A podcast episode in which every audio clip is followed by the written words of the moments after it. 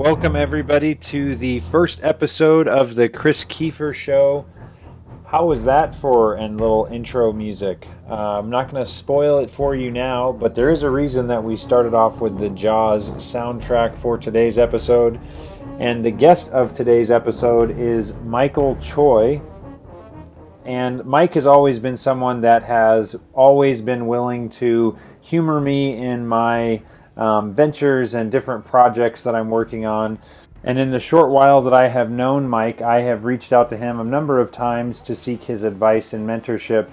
But without further ado, I will hand things over to Mike and let him kind of summarize his background and explain how he got to where he is today. Sure, Chris, and you know, thanks for uh, uh, having me on this um, program. Um, it's been a lot of fun getting to know you over the past couple two three years. Um, when, as you mentioned, we first met on um, a business slash uh, faith retreat, and that was um, a really interesting time that we spent together driving over there in the car, getting to know each other. And, and the funny part about that, of course, is that uh, we didn't know that uh, we were connected through your sister who had babysat our kids and such, and we discovered that in the in, in the car. So, uh, you know, of course, that led to a, a much more fruitful uh, relationship. Um, a little bit of background on myself. You know, I'm a small town boy growing up in Canby, Oregon. Uh, here, uh, professionally speaking, you know, I cut my teeth in enterprise software. Uh, I worked for a bunch of companies uh, in that space. Um, uh, a lot of small companies as well as some very large companies. Uh, the most notable one is probably Business Objects, which has since been acquired by SAP, but they did business intelligence uh, software, and I looked at worked in their planning division in a variety of roles that included both marketing, sales, uh, international expansion, and product management as well.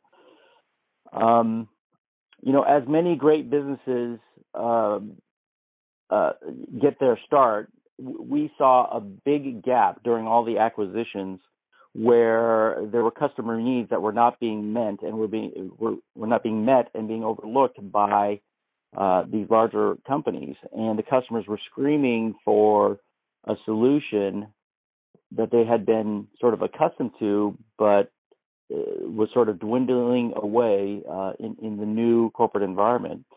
And so my co-founders and I came up with some ideas of how we can service that customer base, and whether it's through some kind of, you know, it's either uh, uh, luck or intelligence or stupidity or what, but it, we decided that we needed to start a, a software company to meet that need. And so that was the genesis of of a, a company we started called Axiom EPM, which essentially was financial planning, analysis, and reporting software for large enterprises.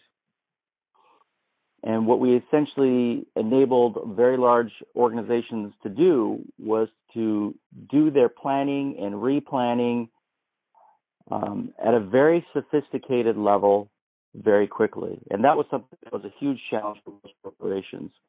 And the success of the business is a long story, and I'm sure we'll get into, but that's essentially the uh, uh, the business that I was most recently, um, which I left that business about three years ago. So that's a little bit of background on myself. Since then, I've been working to help other companies. I've been working in the startup scene here in Portland, Oregon, part of several uh, angel investment groups, including one called TIE Oregon, uh, part of a venture capital company called Elevate Capital uh, here, and uh, have my fingers in a variety of different um, organizations. So that's awesome. So, I'm one of the things that you mentioned that I'd like to dive into a little bit um, more is the um, being an entrepreneur myself, and I think a lot of the people that I talk with, um, I'm fascinated by. There's kind of a there's a point in business where things start clicking, and there's always you know obstacles and challenges that you have to overcome. But early days in the business, um, and even I feel like maybe before the business exists, there's the time in which you're trying to analyze, you know, do I have a viable business? What is the specific value proposition to our customers? And and knowing or feeling at least fairly confident in your guess that this is going to be something that can take off, and you really don't know the scale that it can become at that in those early stages. But what we're you know thinking back on that, um, talk a little bit about the um, the actual conversations, if you can remember any, that you had with co-founders or other critical people in Axiom prior to Axiom existing. So I think this brings up a great question about you know what makes you decide that a business uh, is worth uh, pursuing. And for me, this is one of the mantras that I take with me as I look at new startups um, in my capacity in angel investing and with venture capital firms uh, as well. And that is that uh, you know good ideas are a dime a dozen. Um, what's much more challenging is um, to to find businesses that already know that they're going to be successful because they already know the buying model, and I think that's that's one of the things that in the early stages of Axiom we already knew. We knew who the buyers were. We knew the customer base extremely well. We were very familiar with the sales cycle and the ecosystem of uh, uh, of that particular marketplace we knew of the problem that they faced, and if we had developed that solution, we knew who who would buy. And so for us, it was a no-brainer. There was very little risk in the big scheme of things. There was execution risk to a certain degree, but we knew that people would buy if we came up with the solution um, that we understood. So we had sort of an uh, you know unfair advantage, if if you will. Uh, and I look for that in every uh, business or in every startup is that it's not just a, a great idea where it's a better mousetrap that you, you have to sell, but because you know the buyer environment so exceedingly well that it's a no-brainer. You, if you build it, you know exactly who's going to buy it. Um, it's not that much of a, of a leap of faith, and that's what I felt like uh, we had when we created Axiom was we essentially knew that it was going to be successful if we could create uh, the the solution that we knew so well. Mm. Um, so then, and then, as you think of, oh, go ahead. No, go ahead. and Finish that. I was going to say, um, and and so that was b- before Axiom was created. But there are other inflection points that happen as well when you talk about you know traction and that type of thing, and and that's the point at which, for us anyway, you know there's you know how do you get to critical mass? When do you know that you're you know that you can really start uh, escalating the growth curve and you know that type of thing? And for us it was when we had those number of customers and those marquee customers and the business model was uh, uh, fleshed out better uh, so that we could streamline and scale our sales efforts. We knew what we if what to put into the engine, and we knew what we would get out, and therefore you could put money into the equation or you know fuel on that fire, and you knew what you would get as an outcome. When you got to that confidence level, it was very easy to accelerate and scale at that point, and that's when you got that comfort level and that you knew that the business was going to take off, and you just simply needed uh, to to execute.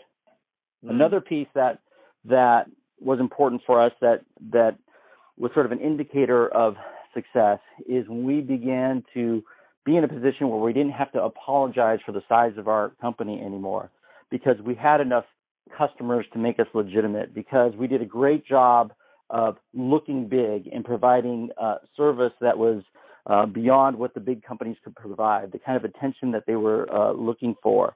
And because we had an offering that was so uh, uh, tuned in to that specific vertical market. So, for example, at Axiom, our first uh, target market was for healthcare. Even though our, our, our, solution was ideal for virtually any industry, healthcare was the one that we targeted. And so when we would go into customers uh, and, and, talk with them, the entire team, we would have a team of three or four people that would go in on sales cycles, and every single person there had a healthcare background, talked healthcare, uh, et cetera. Whereas our competitors would come in, who were SAP, Oracle, and IBM, and they would tout how they did, you know, these amazing projects for Boeing and Coca-Cola and, and other huge companies, and they would have people that weren't uh, specific to healthcare. And even though they were much larger, we would come in as a team and we would practically, you know, we understood their business and we would practically uh, verbally in those meetings explain how we would solve their problems and say they knew that we were completely versed and we basically prescribed a solution for them uh, already. And so uh, when we got to that point where we weren't apologizing anymore, we could charge a premium for our solutions and above and beyond the the uh, the big players in the field. Uh, you know, we could go with, with that level of confidence. We had really figured out that we could really scale this business. And so once again, it became an issue of, you know, how do you fuel that growth? How do you scale it without breaking at the seams? Hmm. So the other thing um, in in what you're saying that I think is a challenge for a lot of businesses is deciding. Um, obviously, you have to pick some vertical. Uh, you have to pick, you know, what is it that you're going to specialize in, and a lot of times deciding um, the more important thing is deciding what companies are you not going to work with. But how like how do you and again maybe this was obvious but you mentioned healthcare as one of your targets. And maybe this would be a question for just a, when you're advising a startup how do you strategically decide how big of a vertical you should go after that's a great question, Chris, and it's so critical to the success of so many uh, uh, early stage companies. Uh, a lot of people mistakenly think that you know we want the greatest number of people to look at our software as possible, or our product, whatever that product may be, uh, and, and, that's our greatest chance of success. You're trying to create the biggest pool of people uh, possible, and that's usually the wrong answer. Uh, the more narrow you can make the possible number of people that would buy your software, I think the better off you typically are. And what I mean by that is that if there's, you know, if you're trying to sell, in my case, it was software, but it can could be some kind of widget, and this widget could apply to, you know, 30 different industries. If you identified one or two industries where you had some level of experience from your past that you know, um, you know, that business a little bit better than others do, and can tailor that product. And then sometimes it doesn't even have to be the product. It can be tailoring the marketing specifically to that industry. You stand a far better chance of um, gaining market share there. You'd rather, you know, win a lot of customers in a small, um, you know, uh, uh, market and use that as a basis to grow into other markets than trying to tackle all markets with a giant pool of potential uh, uh, clients and not win very many of them. And mm. that has proven itself, to, you know, to be true, you know, time and time again. Something that I have always found fascinating is um, the people surrounding the entrepreneur, him or herself, that have great influence on the business succeeding or uh, or I guess not even that just getting off the ground. Do you have tell me about um, your were you were you married at this time when you started Axiom? I was actually yes. Mm-hmm. yeah but so how, I was newly married. Right. So tell me uh, and I guess this would be just kind of um, I don't even know what the angle on this would be but how difficult was this or were there any serious discussions that you had to have um, with your wife to say, you know, um, this is kind of a, a, opportunity. We're pretty confident in it, but there's obviously risk involved. But essentially, you were were you were quitting your job, right, to start this other job. That's right. Mm-hmm. That's true. So tell me about that a little bit.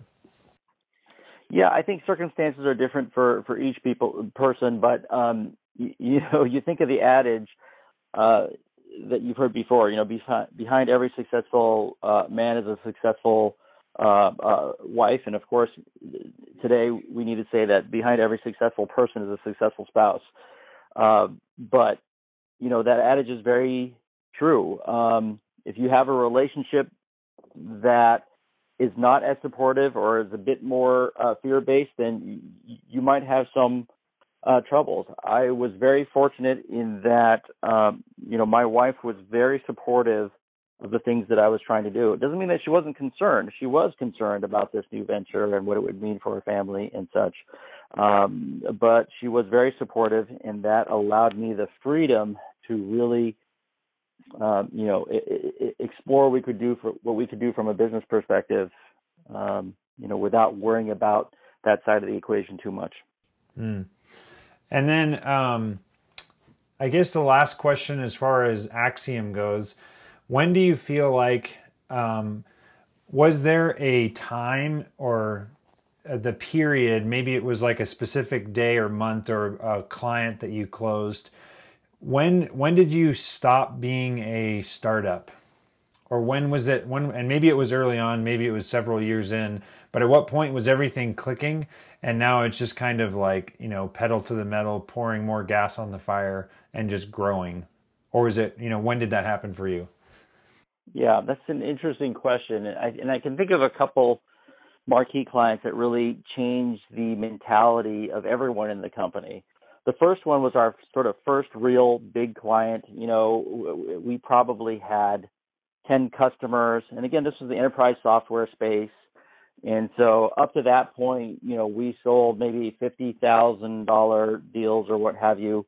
Uh, you know, that was probably our biggest customer up to that point. Um, you know, we are struggling to get people to adopt.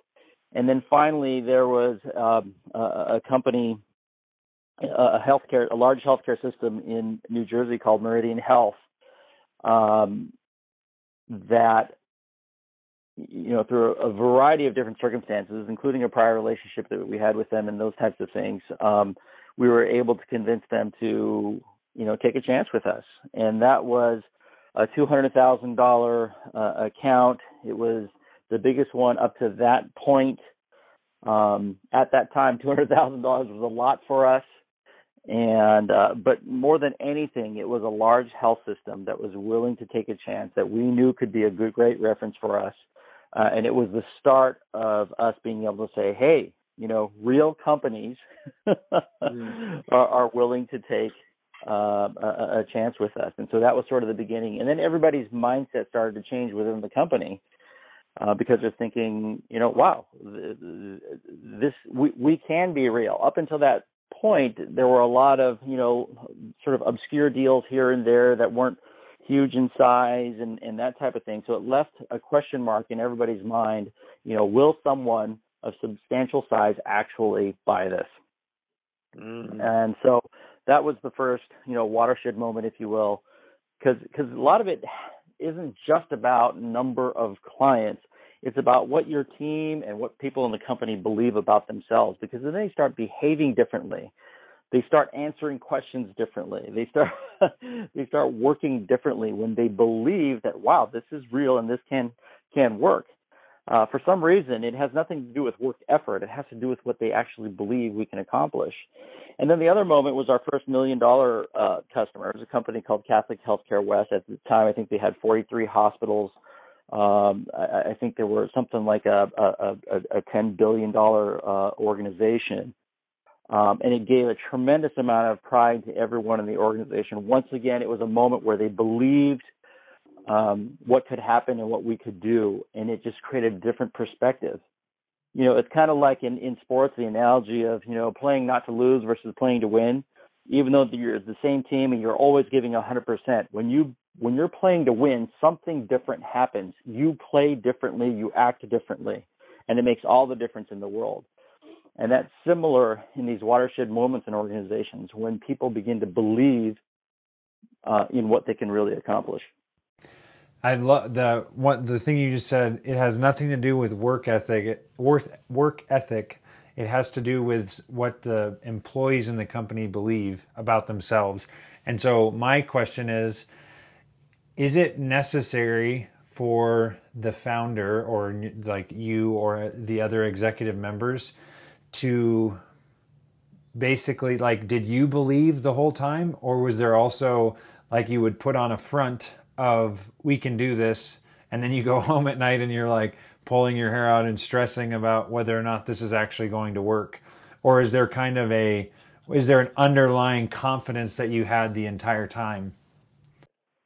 You know what's interesting about that is I, I think great leaders, uh, maybe it's out of foolishness uh, or ignorance, but they always believe it can be done.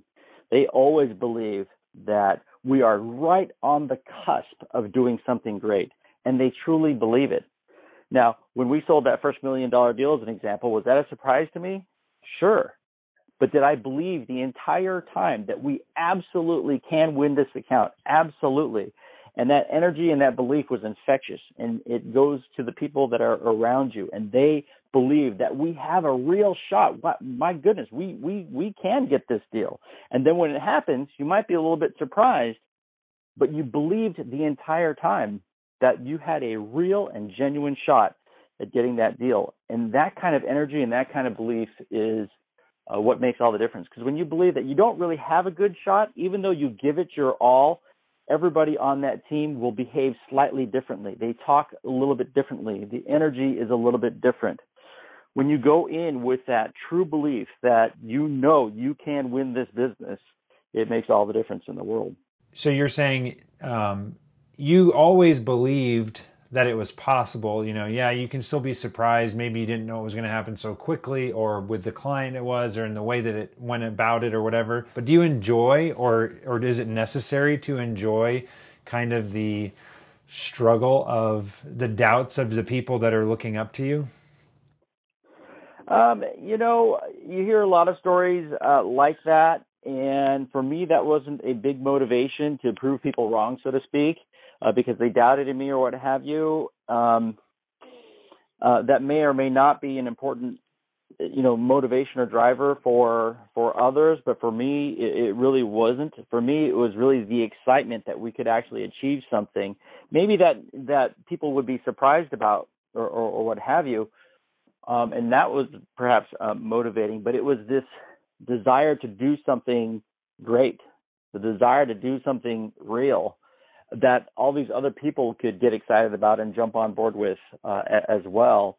And I think that's a, a great, in hindsight, I think that's a great motivator because what the perspective, um, that perspective um, puts you in a position where you're trying to bring everyone up. You're trying to get everyone excited about that vision or that goal or what have you.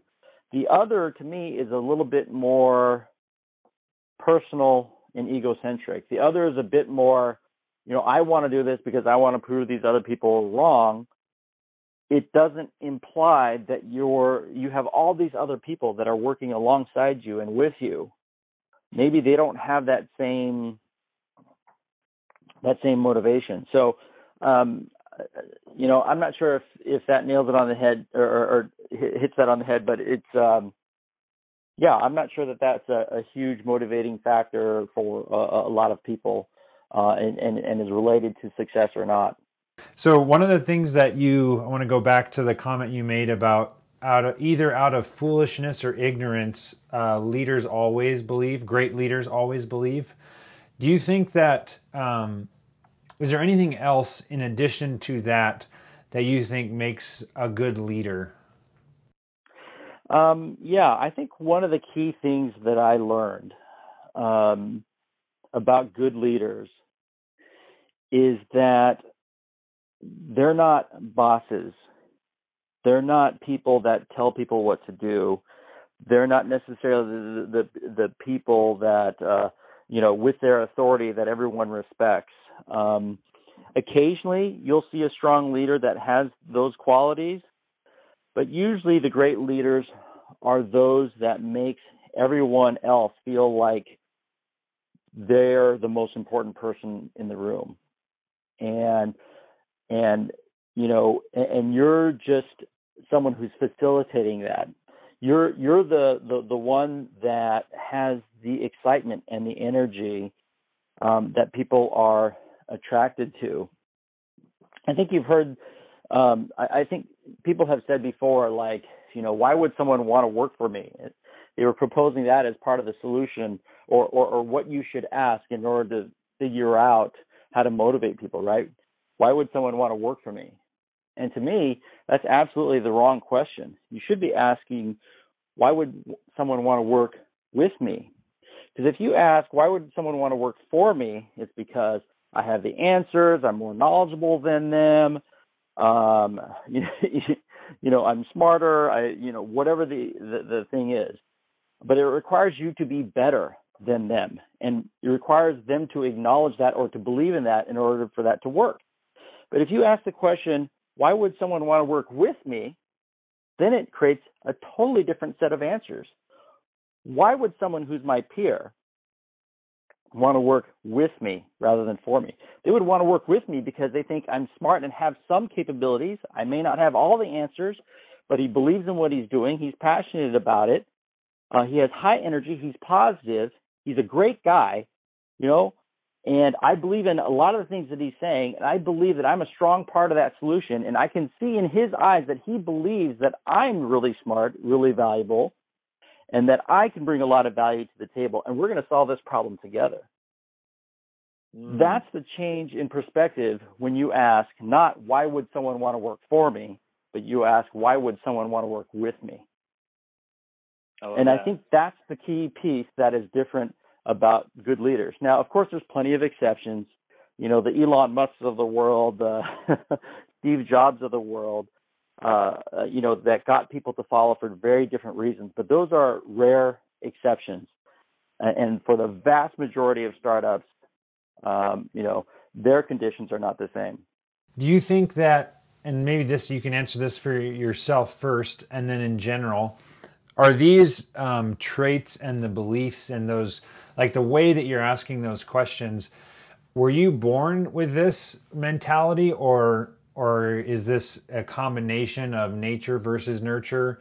Um, but how do you like can someone listen to this and say like ooh that's a good question and then like you know start trying to become a leader? Or do you think that there's some um, innate like leadership quality that is born in some and not in others? I think it's um, a combination. I think you uh, maybe not born with, but at a very early age, um, you know, you acquire these skills that uh, that that lend themselves to being, um, you know, good leaders, uh, good people, um, person people, or people persons. um, but I think ultimately you can learn a lot of things or a lot of skills. I mean, certainly you know, I, I, I had, I think, a certain amount of emotional intelligence, you know, coming out of college, let's say. Um, uh, so maybe I had a little bit of a, a leg up, but there are so many things that I learned along the way that were exceedingly valuable and made all the difference. And so I think it is absolutely learnable, but you have a head start if you have some of these intrinsic qualities already learned, you know, through your childhood uh, in, in, in formative years. So, and a lot of this is tied to, um, you know, this notion of emotional intelligence, which is, you know, sort of a um, a buzzword these days, but it's so very true that the best leaders, salespeople, you know, what have you, uh, have a high degree of uh, emotional intelligence and self awareness. Yeah, I was going to ask, do you think of yourself as um, self aware? Um, I think that's one of the m- most valuable qualities that I have.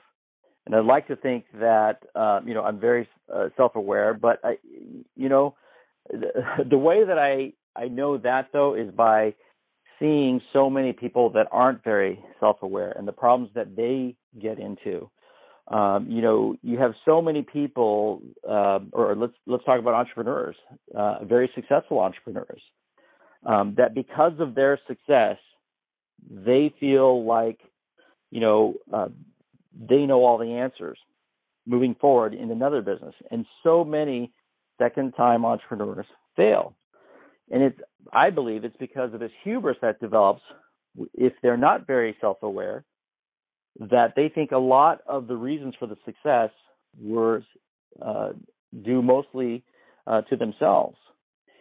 Were they more self aware? And if they were more emotionally intelligent and could really understand their role, their unique role in what made that organization successful, uh, they would be much more likely to be successful in their second endeavors because they would have that self-awareness that that lets them know what value they brought to the table. When you're not self-aware, you're not typically not very good at deciphering what value you bring to the table. Hmm. Knowing your strengths and weaknesses. Uh, yes, and yes. Mm-hmm. So um, one of the things that, and I don't, this was a while ago in a conversation that we had. You mentioned that you thought most entrepreneurs or just people in general, and I think you actually alluded to this earlier, and you you kind of go down two different paths. But how, like, describe what this is and kind of how there's this decision that is made, and sometimes I would say unconsciously or subconsciously made um, for entrepreneurs uh, what I was referring to in that conversation was this notion that so many successful entrepreneurs come out and they tend to take two differing paths. Those that are um, socially um, or not very self aware, um, and, and, perhaps as, re- as a result, uh, you know, have some egos that sort of block the, the clarity on what value they bring to the table. Um, they tend to pursue routes that are more ego driven. And so they end up being these guys that are pretty typical. They buy the fancy cars and the fancy houses, and it, uh, and uh, you, you know they they get a little full of themselves. Um, they surround themselves with with people that feed their ego. Uh, they start dressing differently. Uh, you know, uh, they behave differently in meetings. Uh, when they talk with people, again, they're very ego driven. And I would say, and this is totally an anecdote, you know, I see about half, maybe even a little bit more than half of the people go down that route. And then there's this other route that people go, people that you really respect, that have that not only are they grounded, but they're really aware of what they're really good at and what they're not good at um, and they're more aware of the value that they bring to the table and what their strengths and weaknesses are. And that can be a humbling effect. It's empowering and humbling all at the same time. It's humbling because it lets you know that you weren't the reason, the full reason for your company's prior success. It's empowering in the sense that now you know what your real value is and you can put that value to play in your next business endeavor or actually it applies to life as well. And so you see, tend to see them make better life decisions that are less ego driven and more real values driven.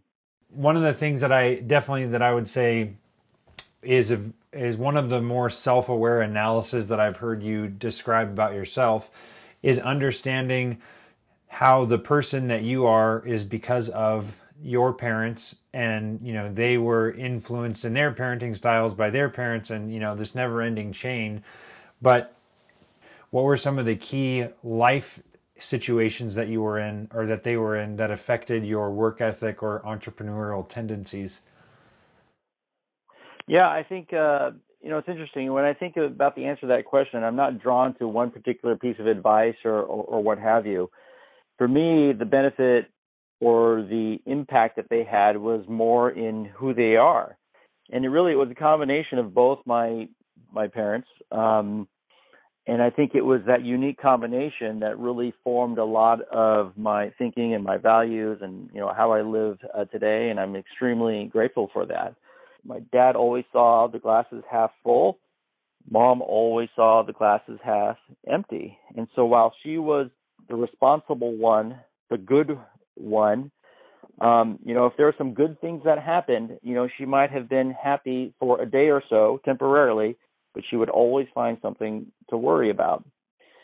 Uh, you know, no matter what the situation was. And with my dad, it was the opposite. You know, something bad could happen, and he might be sad or down momentarily, but the very next day, uh, you know, he was exceedingly happy, genuinely happy. He wasn't fooling himself. He would you know, he, he genuinely was so grateful for the life that he had, no matter what the circumstances were.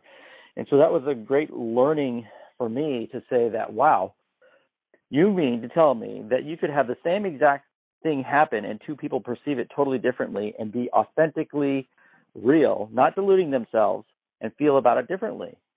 And that's when I realized that so much of my circumstance, or I should say, my happiness was is is not so much about what happens to me, but about how I look at the situation. And um, and, and that is infectious. It, it impacts my relationships and business as well. Um, in business, you can't just have someone who is always looking at things uh, as glass half full. You know, you do need the, the the discipline and the responsibility and all those pieces uh, in there. But I would argue that you can't propel yourself forward as an organization without someone who's leading that always truly believes um, in the the positivity of tomorrow. Mm. One of the things that we're kind of going to shift uh, topics over to um, parenting, if that's okay. sure. One of the things I remember, and this was, I, I feel like this was probably a year ago, um, but you mentioned um, just the, and I don't know if you know the statistic. I've heard that you know basically, you know, whatever the amount of wealth is that um, a person or a family acquires in a, in a lifetime, the the the next generations are you know affected, or or they basically burn through it very very quickly.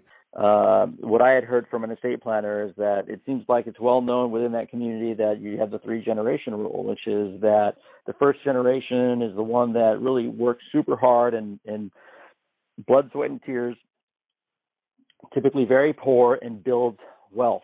And then that second generation um, sees, truly sees on their parents' faces the toil that they went through, not just physically, but emotionally. And I think that's really the important part they see how hard it was in their faces when you know things go bad and their mother is crying and you know these kinds of things. Um and so they get emotionally that impact. And so they tend to maintain the wealth because they appreciate it. They know how hard their parents work for it so they don't squander it. Um but their kids so the third generation comes along and their second generation parents tell them about the value of money and how important it is to be responsible and you know all these kinds of things um, but they never see the emotional toil on their faces, and so that third generation tends to squander all the wealth. And so, you know, that leads me to say, well, I'm blessed to be part of that second generation where I have some appreciation of, uh, you know, the the value of what we have. But I know my kids are never ever going to, to, to be wanting for anything, and they're probably not going to see a lot of pain on on and struggle on my face and my wife's face.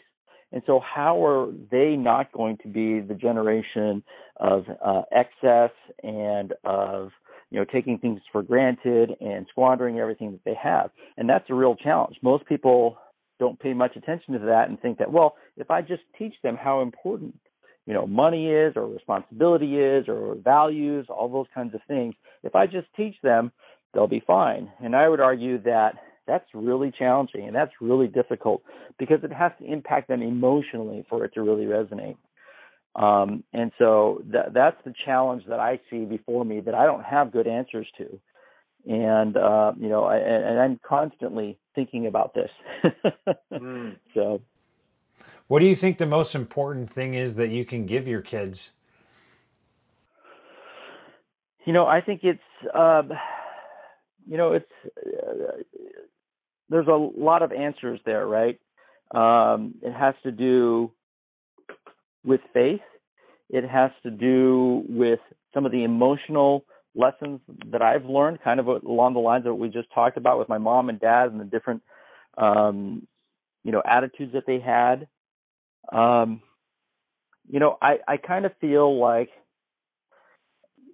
if they're self-aware and have emotional intelligence, that's probably the greatest single gift that you could give them because then they don't have delusions about themselves or themselves.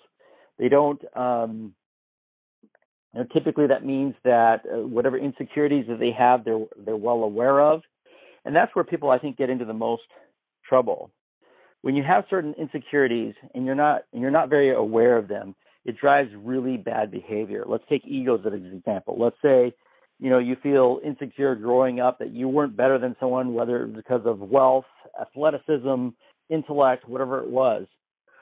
And if you don't have the self awareness to, to, to understand that as you get older, then the things that you do in life often will pursue making yourself feeling better about those particular insecurities.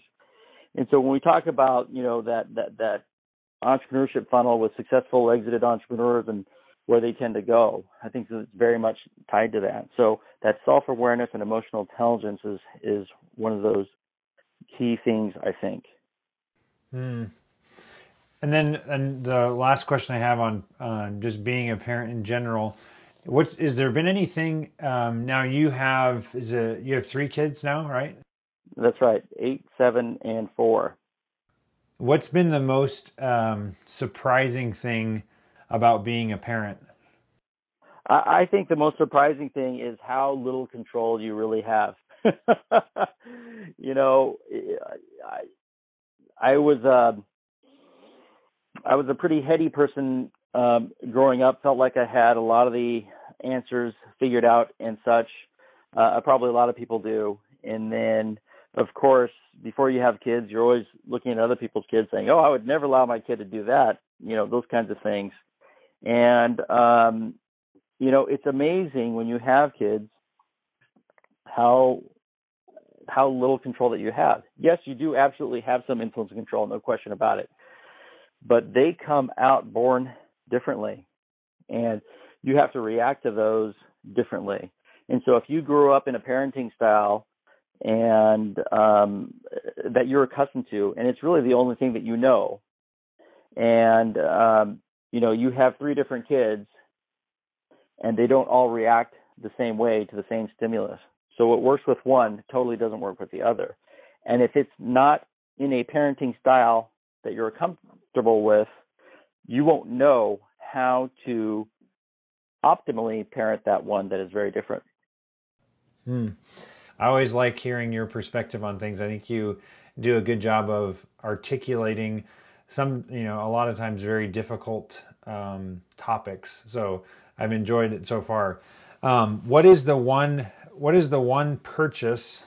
This is, a, this is kind of just the fun, crazy question that I always think is interesting. And this is actually a question that Tim Ferriss, I don't know if you ever listen to him, but he asks this question often.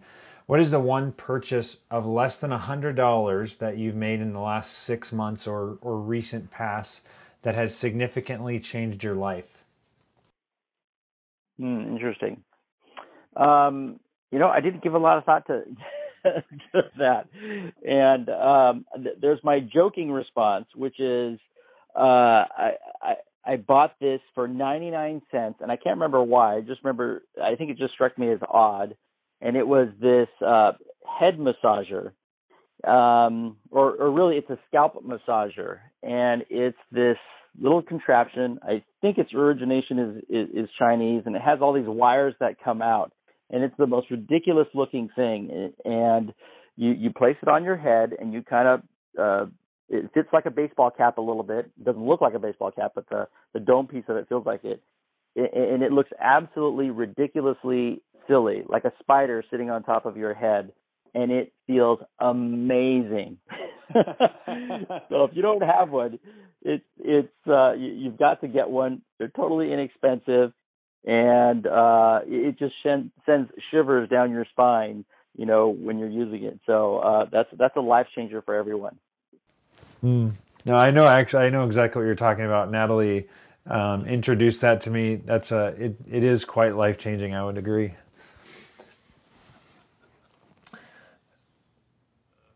Um, and so then the la- or the next question. Um, at this point in your life, uh, what does success look like to you personally? You know, that's a fascinating one. When you're in in a position where um, where you're you're essentially retired and all these choices are presented before you, it creates a really different mindset as to how you look at the world. You know, most people would answer that question is, oh yeah, people want a sense of purpose, and so you want to do all these important things and help the world and and and, and this kind of stuff. And those are all definitely part of the answer, I believe. You know, um, but still, most people, including myself, there's still a little emptiness and a little hole there. It doesn't it doesn't fill everything. It does fill it some. I'm not saying that that's not part of the solution, but there's still some emptiness in there. And so you know, other people will say, you know, pursue the things that you love and are passionate about. And that also is tremendously rewarding. But there's still a little empty hole there uh, as well. And as best as I can understand it or grapple with it up to this point, you know, to me, wealth and success give you really it's it's it's freedom. Freedom to either do the things that uh, you want to do or not to be forced to do the things that you don't want to do. Um, but that freedom leads you to do what? To buy nicer homes, expensive cars, fancy things, um, or is it something else? And for me, what I've discovered that that little hole that exists, it's about relationships. And for me, what I'm starting to discover is that I want my wealth to support my ability to to pursue and enrich the relationships that I have, whether it's with my kids in my family, um, whether it's with friends. Um, it, it's really about the relationships because when those are rewarding and rich and strong, uh, and you're creating valuable experiences with them, um, that's that's when you feel the best about life. Not just happy, um, you know, not just happy, but feel, uh, but fulfilled. And as I'm again, I'm still working through this issue, but I feel like that's where real happiness and fulfillment lies. Not in temporary happiness, not in things that are passionate and rewarding, um, but where real fulfillment comes from is something related to that. And those other things are certainly part of the picture. Um, but I think the relationships is the piece that that really um, define uh, your fulfillment at the end of the day. Mm. Is that something that? Um, well, I'm I'm sure your idea, and maybe I don't know if you have, if you remember, ever thinking about this question, but when you were you know, based on your your understanding of success today, is there anything you would tell your you know 20 year old self just coming out of college um, that would have um, that you would have liked to have known on this end of the spectrum? um, that's interesting. I you know I haven't given that piece a, a lot of thought but you know i think there's this notion that i want to impart on my kids that yeah go for it in life you know, strive, uh, whether it's professionally, whether it's in life experiences itself, go for it. Enjoy the ride, that type of thing.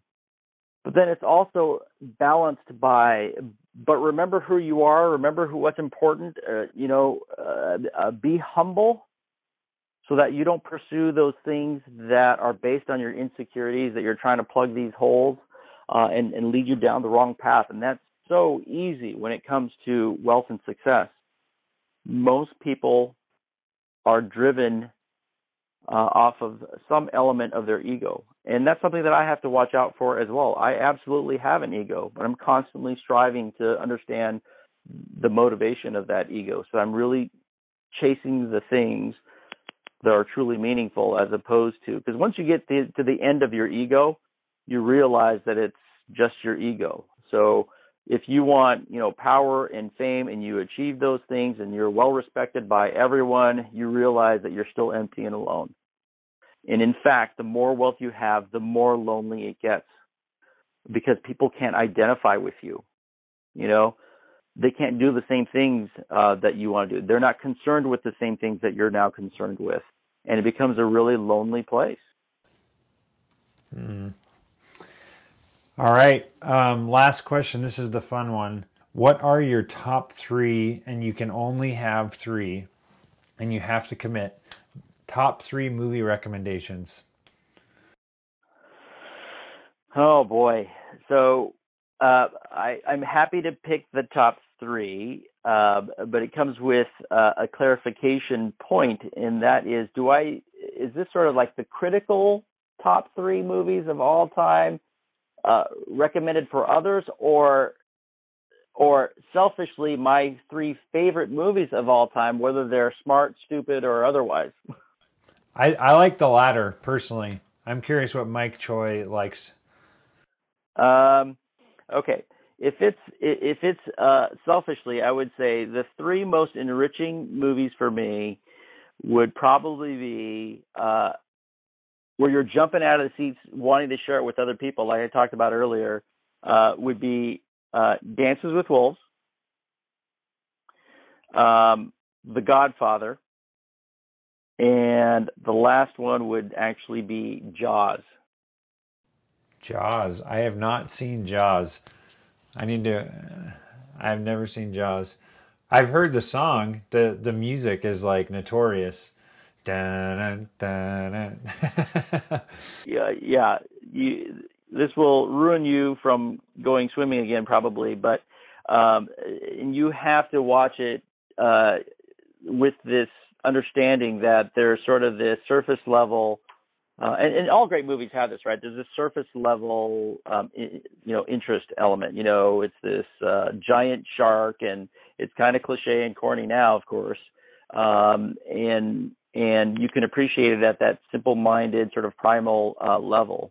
But when you look at the movie making that's done and the, the reason and, and why they did certain things, um, you know, there's some really interesting anecdotes from the making of Jaws where they wanted to get this shark that looked realistic that they can show, um, and they couldn't get it to look very realistic, and they had all kinds of mechanical problems, and so they ended up not showing the shark very often at all, and they relied on the music to represent the shark and create that suspense. And in in in hindsight, it ended up being the best thing that ever happened to them because it created so much more suspense and terror, really, because they weren't able to show the shark very often. And in fact, the cheesiest parts of the movie uh, are the are the times where you actually can see the shark. But really, it's movie the movie making elements of Jaws are phenomenal. Um, and so, what's interesting about this list also is that at first blush, I, am sure for those uh, movie snobs out there, they're they're not giving me much uh, credence at all because these are at, at, at some level are very simplistic, easy movies uh, to like. But what I love about them is when you watch it the third and fourth and fifth and maybe even tenth time, which I have, I think probably on all these movies.